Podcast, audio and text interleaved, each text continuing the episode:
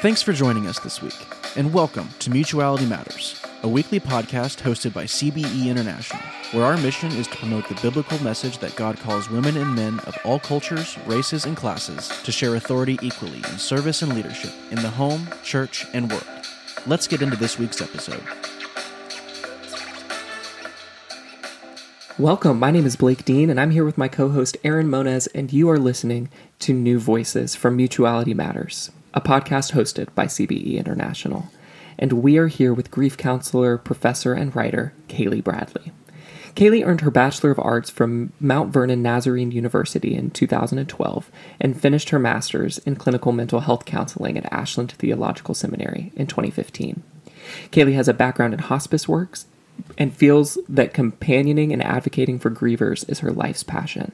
She's a counselor at Refuge Counseling and specializes in working with individuals of all ages, with spe- special interest and care given to children's bereavement, complicated grief, perinatal loss, and chronic illness.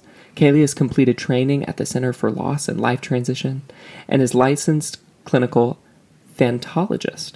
Kailey is also an adjunct professor at Ashland Theological Seminary, where she teaches grief and crisis counseling courses. She recently contributed an article we are going to talk about today to the t- spring 2023 issue of Mutuality magazine entitled Caregiving and Gender Equity in Interabled Relationships. Kailey, we are very excited to have you and to talk about your article and your lived experience today. Thank you so much for having me. Yeah, it was a very kind introduction. Thank you. Mm-hmm. yeah.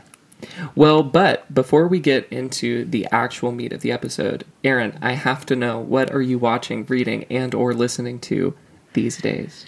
Yes. So we have actually been watching a few different things. Um, well, I mean, The Mandalorian. The Mandalorian has been sort of coming out season three, which, you know, we're sort of slowly uh, continuing to catch up on. But also, um, there's this show on Paramount called So Help Me Todd. Um, and oh, yeah. honestly, it's just one of those quirky, like, like, not really like a mystery show, but it's you know a lawyer and investigator, and they're solving you know crimes and helping people, and it's this this mother and son. I mean, mostly to be fair, we we my husband and I know secret we've been obsessed with like Pitch Perfect and like you know like all these little spinoffs that the different characters and, and people or not characters really but the actors and have gone on to do. We were like, oh, what's this? And watched it and thought it was kind of cute. So that is that is something that we're we're watching these days. Uh, but what about you, Blake Dean? What are you watching, reading, or listening to? I am so I'm reading a novel by Thornton Wilder, which feels very appropriate. We're recording this on Holy Saturday and feels very appropriate for kind of this like liturgical moment. Um, it's called The Bridge of San Luis Rey, about um, kind of a Peruvian town where there's a central bridge that falls and five people die.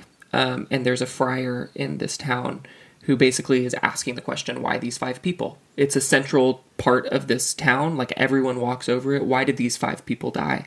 Um, and so kind of like goes into their lives and the ways they're interconnected and seeks some sort of kind of cosmic answer to the questions why each one had to die and i'm not done with it yet but i'm um, i'm really enjoying it so that's that's what I'm reading these days. I love Kailey, that. What about quirky, quirky mother son uh, TV show to yeah. you know the, con- the contemplation like, of death and sorrow in a Peruvian It's like town. Marcia Gay Harden and Thornton Wilder, like the same thing. Yeah. Um, Kailey, what are you watching, reading, or listening to?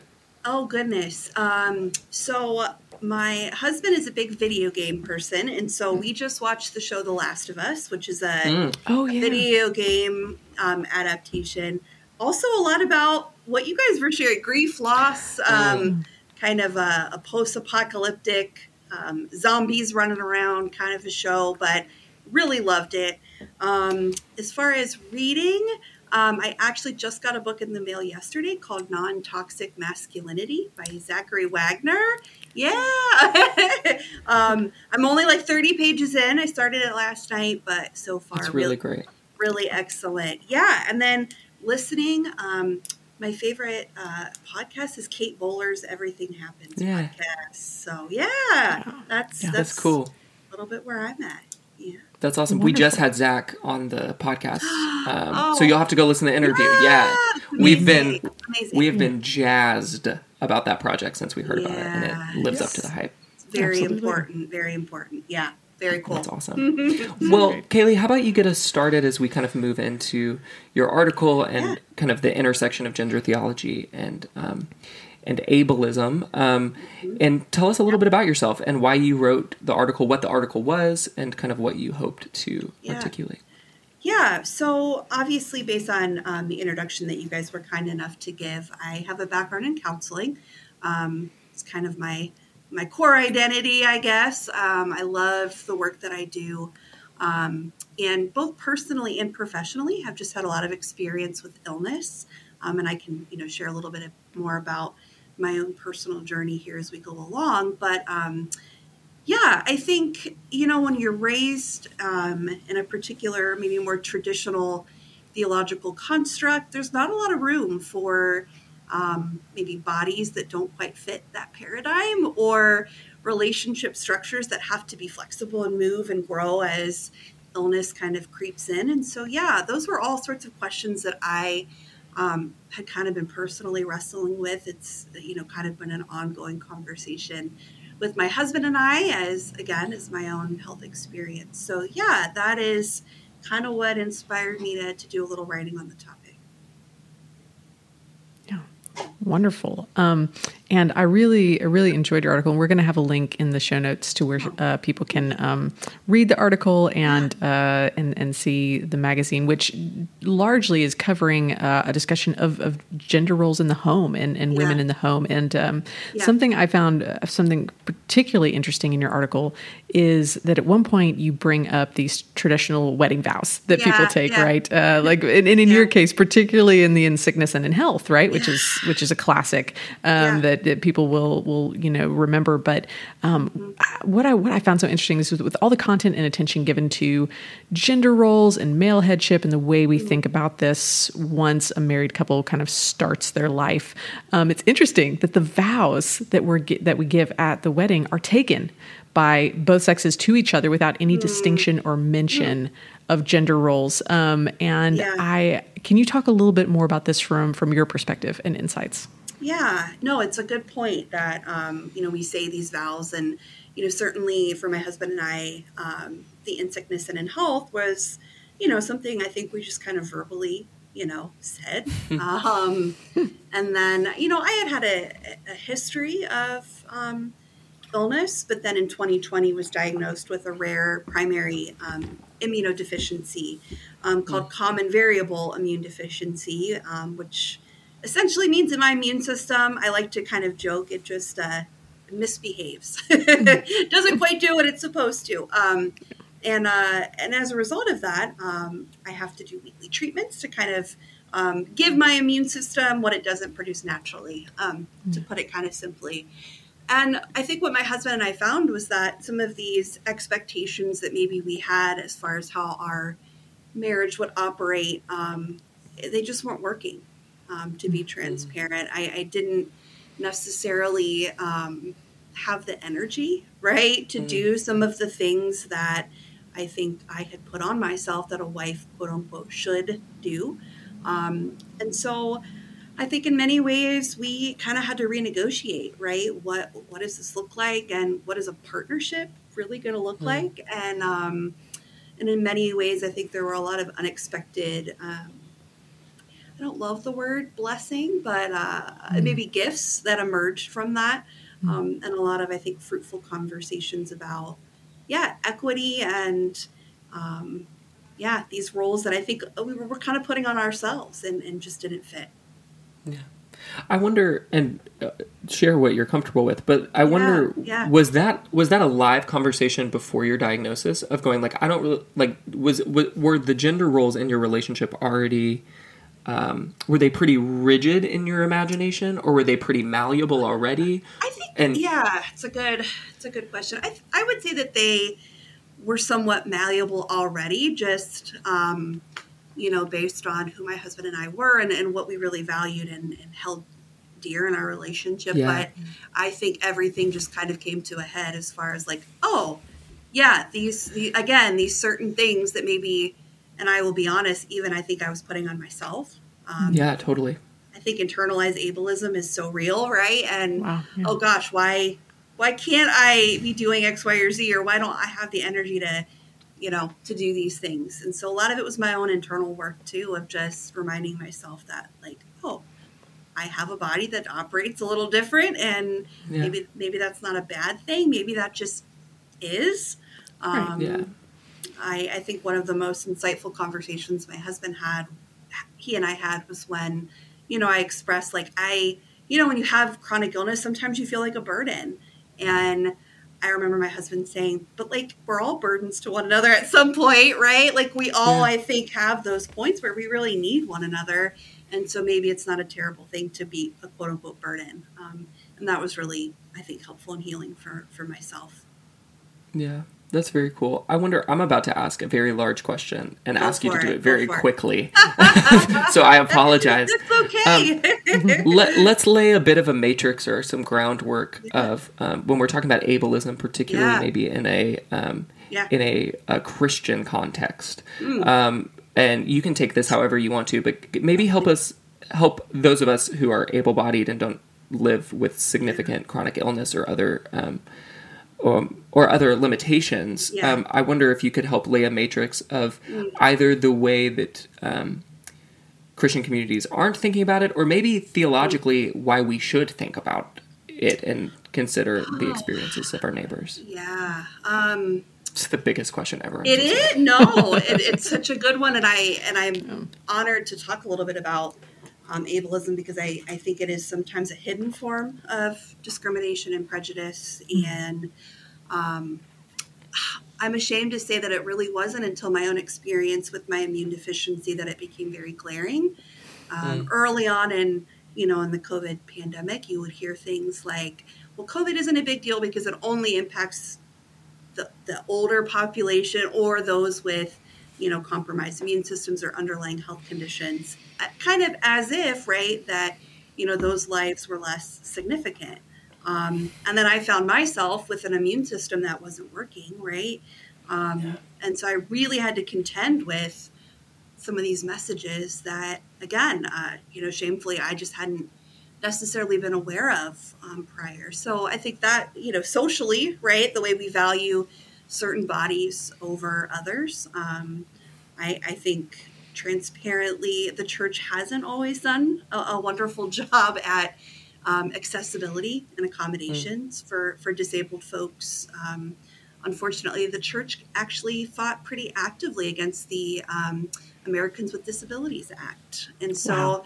I think we have to take a look at that history. Um, a wonderful resource is called My Body is Not a Prayer a prayer request, my body, and um, I think that comes up a lot too. The assumption, right, if somebody has disability or illness, that um, if they were just praying hard enough, or if they just tried hard enough, had more faith, that all of these health issues would kind of go away. Um, and so, if I'm being honest, there was a lot of uh, of, grief, of grief that had to happen for for myself yeah. over yeah. these last couple of years, just kind of grieving, um, not feeling safe, to be honest, and in certain um, you know faith institutions. So yeah that's you know there's so much more i could say about ableism. Um, I, I, definitely can provide resources for folks if that's something that you know individuals would like. But i, I think just being aware right of how we value certain bodies over others um, is a really important important important thing and and i think a very christian thing to do right? Honoring you know those on the margins so I always like to say too that, um, you know, Jesus's wounds after he's resurrected don't go away, mm. right? Those that mm. body is still impacted, right? And I, I always circle back to that because mm. sometimes we imagine, right, that if we, you know, become a, a Christian, that these physical ailments are going to go away. But, um, you know, even Jesus still had those wounds. So, just an important thing to think about. Yeah, no, thank you so much for sharing that. And and we we believe this is a topic we're only going to be able to just just barely broach today, but we, right, we do encourage right. our listeners to to yeah. really think more on this and to take this conversation yeah. and and some of the resources that um, that Kailey is pointing out and uh, yeah. have a have a deeper dive on this because I know for myself, um, being someone who a few years back really started feeling uh, kind of this push towards thinking about justice in a Christian sphere and realizing that even with that, I had completely disregarded an entire like sector of people um, yeah. because ableism wasn't on that yeah, list. Like yeah. I wasn't thinking about that. And so like it's it's been yeah, it's been a journey and and continues to be a journey, uh, honestly. Um and just really really just thankful for conversations like this and and your willingness to to share that because uh, this absolutely. is yeah, absolutely. this is uh this is something more for us to to consider. Um but I but in terms of of uh, of what you are experiencing in in your home with your with your husband, um, I've, I've, yeah. I want to drill down a little bit more on this. Um, but first, we're going to take just a quick break to hear about some other exciting things going on with CBE, and we will be right back. CBE International highlights women in scripture and mission. At the time of Jesus' crucifixion, the male disciples were afraid and hiding in a locked room. But Mary Magdalene and several other women disciples went to Jesus' grave. Mary was the first person to whom Jesus revealed himself, and he urged her to go and tell the others what she had seen. Many churches remember her as the apostle to the apostles. Learn more at radiowomen.org. Radiowomen.org. All right. So we are talking with Kailey Bradley about um, just this article, this wonderful article that you wrote, and uh, we we just finished talking about um, just thinking about ableism and and in the context of gender roles and gender theology specifically um, if you have this this partnership where you kind of go in and think about like okay we're sharing this life together as partners it does create a little bit more of a groundwork to be able to to navigate these things as they come up but for our for our listeners and for for our friends who are in um, marriages that adhere to a much more complementarian mm. stance with gender roles i think it's interesting how uh, a topic like like this is incredibly disruptive mm-hmm. because if you have these ideas yeah. about these gender roles and like male headship and leadership and female submission and then um, but you but you also use language with this overlay of like servant leadership right? Like this this overlay of service and you know appealing to ephesians and thinking like oh i mean we do have these roles but like it's really about posturing like jesus. And you use that to sort of qualify them. And then and then you have a situation where you have to reevaluate how yeah. this lives out in real time in your marriage and in your home. And then suddenly to be a servant leader like jesus forces you to do yeah. roles that you would have originally assigned to a more subordinate party um, but you yeah. might and, and so i feel like like this is this is a this is a real uh, wonderful topic to mm. discuss because in many ways and in many marriages it would just completely um, force a completely new understanding about yeah. um, about yeah. gender roles and thinking about that if those are sort of like rigidly rigidly set. Um, mm-hmm. But it, it also brings up another another thing I found interesting about your in, in your article is that you bring up this key concept, um, uh, but the human condition of interdependence. Mm. Right, and as it help as it helps us break down these gendered hierarchies, um, how do you see just interdependence for us as human beings? Um, and and how can you can you expand on that a little bit for our listeners? Yeah, absolutely. I think we've very much, I think, in Western culture, value um, self reliance and, and hyper independence. And um, again, I think when illness, and I love that you use the word disrupts because I think it does. Illness kind of shatters these assumptions that we have about the world and, and how it operates. Um, and yeah, I think one of the things that gets disrupted the most is this idea of like, it's bad to be needy, it's bad to ask for help, it's bad to like, you know, really need your partner and, you know, to help with some of these, you know, um, medical things that you're forced to contend with that maybe you didn't expect. Um, mm-hmm. But I think we're all, I like to say, in some ways temporarily able bodied, right? Because bodies, by their nature, right, shift and change and, and so I think we yeah. often act like illness is this kind of outlier kind of thing, but honestly, I think it's a part of, of humanness, right? That our bodies, you know, um, shift, they change. And so, yeah, I think being reminded that needing somebody else and needing help is not a negative thing. It is mm. um, a, actually, I think, a beautiful part of, of, of being a human being. Um, mm-hmm. I think it is interesting we're doing this interview on, uh, you know, Holy Saturday because I think Lent, in many ways, is a time in the Christian calendar that reminds us of our limitations and and that yeah. those those limits are um, nothing to be ashamed of. They're really not. Mm. So yeah, that's and a good that, word. And that yeah. and that our limitations are what drive us to God's self and then ultimately to one another. Absolutely. Um, Absolutely. Which I think that's a really beautiful thing about inter- interdependence is not only is it yeah. our humanness, but it's not a, it's not a product of the fall. Um, yeah. The only no that was said in the garden was, "It is not good for humanity mm-hmm. to be alone," mm-hmm. right? And I think, mm-hmm. I think that that um, there's a humility in that um, that's really yeah. beautiful. Yeah. Yeah. Absolutely. Absolutely. So on maybe on that note, I wonder if you could talk about um, how, and maybe we've already set you up for it, but how how how has Christ revealed a different vision of responsibility or imaging him and his love in your marriage or even in through your community um, through your experiences? And maybe how does that allow you to preach the gospel through your life in a distinct way? Yeah i think as we're already talking i mean things like humility and interdependence and yeah. kind of relinquishing that feeling of i have to have it all together and yeah. you know as a as a licensed professional counselor i think sometimes um, as, as a counselor, I'm we're often really bad at being vulnerable. Yeah. we, we, I think we kind of at times feel like we have to, um, you know, be these what I call stoic professionals. And. I think living with illness um, has again circled me back to the the message of, of Jesus is is one that speaks to those on the margins who don't always fit and.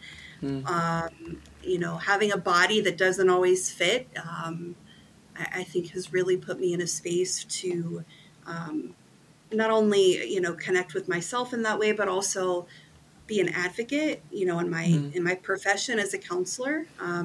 You know, I'm really passionate about making mental health services accessible, training other mental health professionals on, you know, the unique needs that a, a chronic, um, a chronically ill client might have. Um, so I, I, think it has really in many ways um, stripped down maybe the, the pretenses that I felt like I had to put on to be a quote good Christian, mm-hmm. to be a good counselor. I think illness kind of strips a lot of that away and reminds us that um, no matter what, we're loved. Um, and that's, mm-hmm. uh, I think, a reminder that illness in a weird way has brought me back to. Mm-hmm. Yeah.